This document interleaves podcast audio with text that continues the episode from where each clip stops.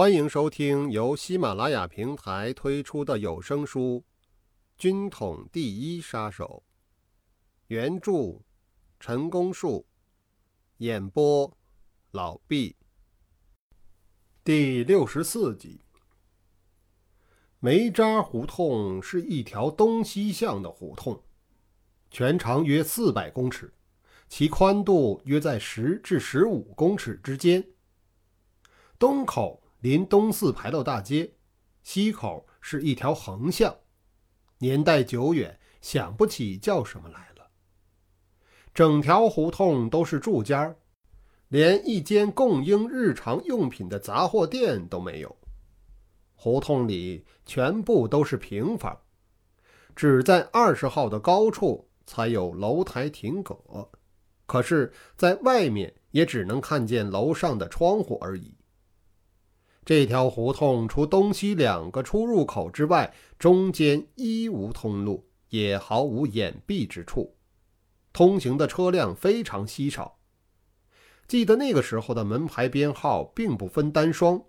是从头到尾按顺序排下去的，所以二十号是在东口内的第一家。北平日本宪兵队东城宪兵队，在胡同的中部，略微靠近东端，是占用了税务学校的旧址，全部占地甚广，里面曲径通幽，鬼气森森，传说。凡是被捉进去的人，能够站着走出来的寥寥无几，连行人通过岗哨都必须向日本兵鞠躬为礼，实在令人切齿。从外面经过，只能看到二十号的两扇红漆大门，大门是敞着的，门洞里头有两名徒手警察站岗。有时候警察待在门房里偷懒儿，那就除了一面大影壁之外，什么都看不到了。出了梅渣胡同东口，就是东四牌楼南大街，好长的一条大街。往南看，可以看到崇文门的城门楼子；朝北看，也能看见东四牌楼的牌楼架子。大街中央有双轨电车行驶，两边都有宽阔的人行道，各式各样的小摊子就分布在人行道上。大街的宽度大约六十五公尺左右，这还不算是北平最宽的街道。王文和我骑着脚踏车在梅渣胡同附近兜了两个圈子，每兜一圈。必然经过一次三十七号的门口，这就是北平区的区本部。代理区长毛万里先生在此办公。我从北平来，承毛先生的礼遇，也住在此地。可是我却不敢告诉王文，这也是一个有趣的插曲。王文的意思，他准备带着我们分作两波到这里来认认路。同时，也打算徒步量一量距离，以及骑车绕一个圈子需要多少时间等等，这样就好分布置了。我也想和新来的同志们聚一聚，虽然不一定一一介绍，但大家照个面也含有结成一体的意思。于是，我和王文约定，明天中午前十一点半钟。在东四牌楼根底下一家烧饼铺聚齐。这家专卖吊炉火烧的小铺子，只卖火烧、馄饨和几样简单的小菜隔壁就是肉杠，有酱肘子、小肚一类的盒子菜。我们分坐三桌，吃火烧夹肉，每人一碗馄饨，也不必说什么，吃完了各付各的账。各走各的路，就算是聚会过了。王文认为这样很好，他会告诉他们，我就是天津站站长，兼任滦渝游击副总司令，就是此次出勤的指挥者。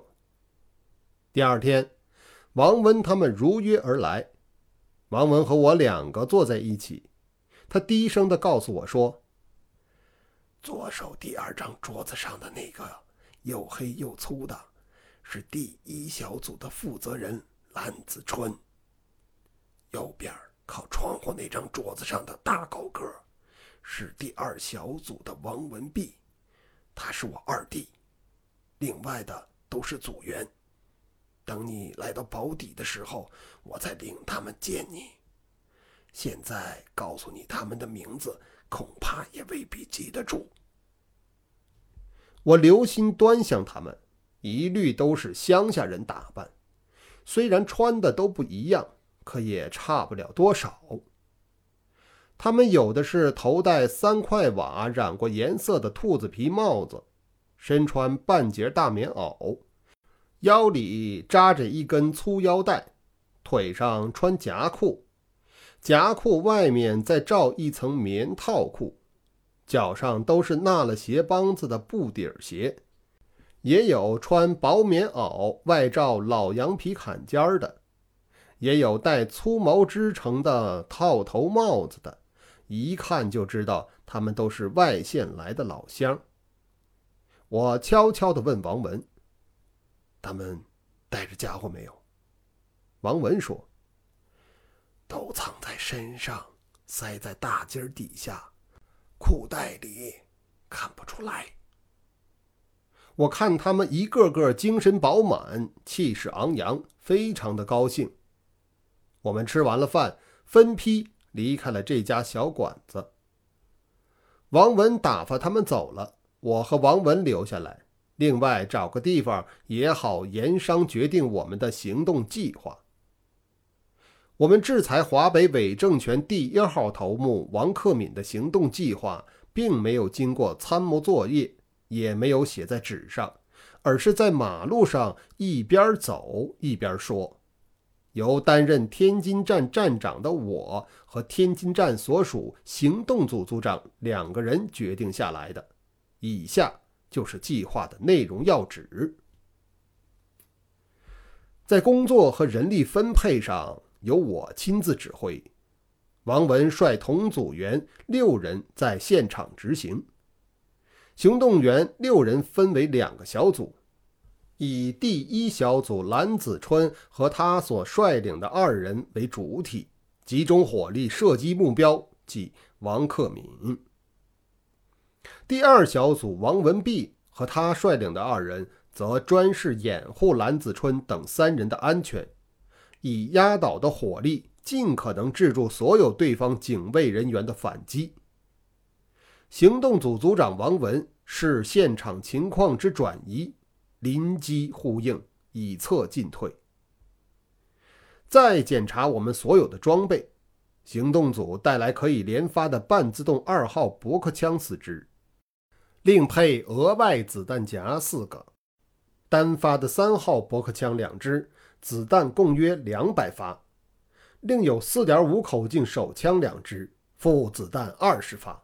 此外，还有新买来的半新旧脚踏车两辆，作为临时代步，环境许可则用，不许可则弃之。在这里需要加以补充说明的是，关于二号驳壳枪的性能，这种枪在冀东一带叫做二把盒子。其他地方也叫做木盒枪、匣枪的，不过这都是指三号驳壳枪而言。二把盒子的枪身长约四十公分，用不惯的人则有欠灵活，掩藏起来尤其不便。突出的弹槽中可容装有二十发子弹的弹夹一个，性能好的可以连发十多响，用完了还可以换上备用弹夹。所以它的火力很强，几支同时使用可以构成密集的火网，颇具威力。这一次他们带来的四支就是这一种，因为平时玩惯了，装枪的木头盒子根本置而不用。还有这四支枪都是他们自备的，用枪要熟悉其性能，讲究趁手不趁手。行动步骤也有安排。我们预定在下午一时，分别由各自落脚点出发。下午一时四十分，在东四牌楼南大街金鱼胡同东口光路电影院门外集合，其中保留三分钟的时差，也就是说，大家抵达时间可能不一，但顶多相差三分钟之内。金鱼胡同东口和梅渣胡同东口同侧相距约三百余公尺。王文本人和第一小组蓝子春等人经由人行道直达预定的现场，分别各就指定的位置听命发动。第二组王文碧等三人则进入金鱼胡同朝西，绕路迂回到梅渣胡同西口。进入西口后，一人骑车，两人徒步，分成一一二或二一一的队形，保持距离前进。以上是第六十四集的内容，感谢您的收听。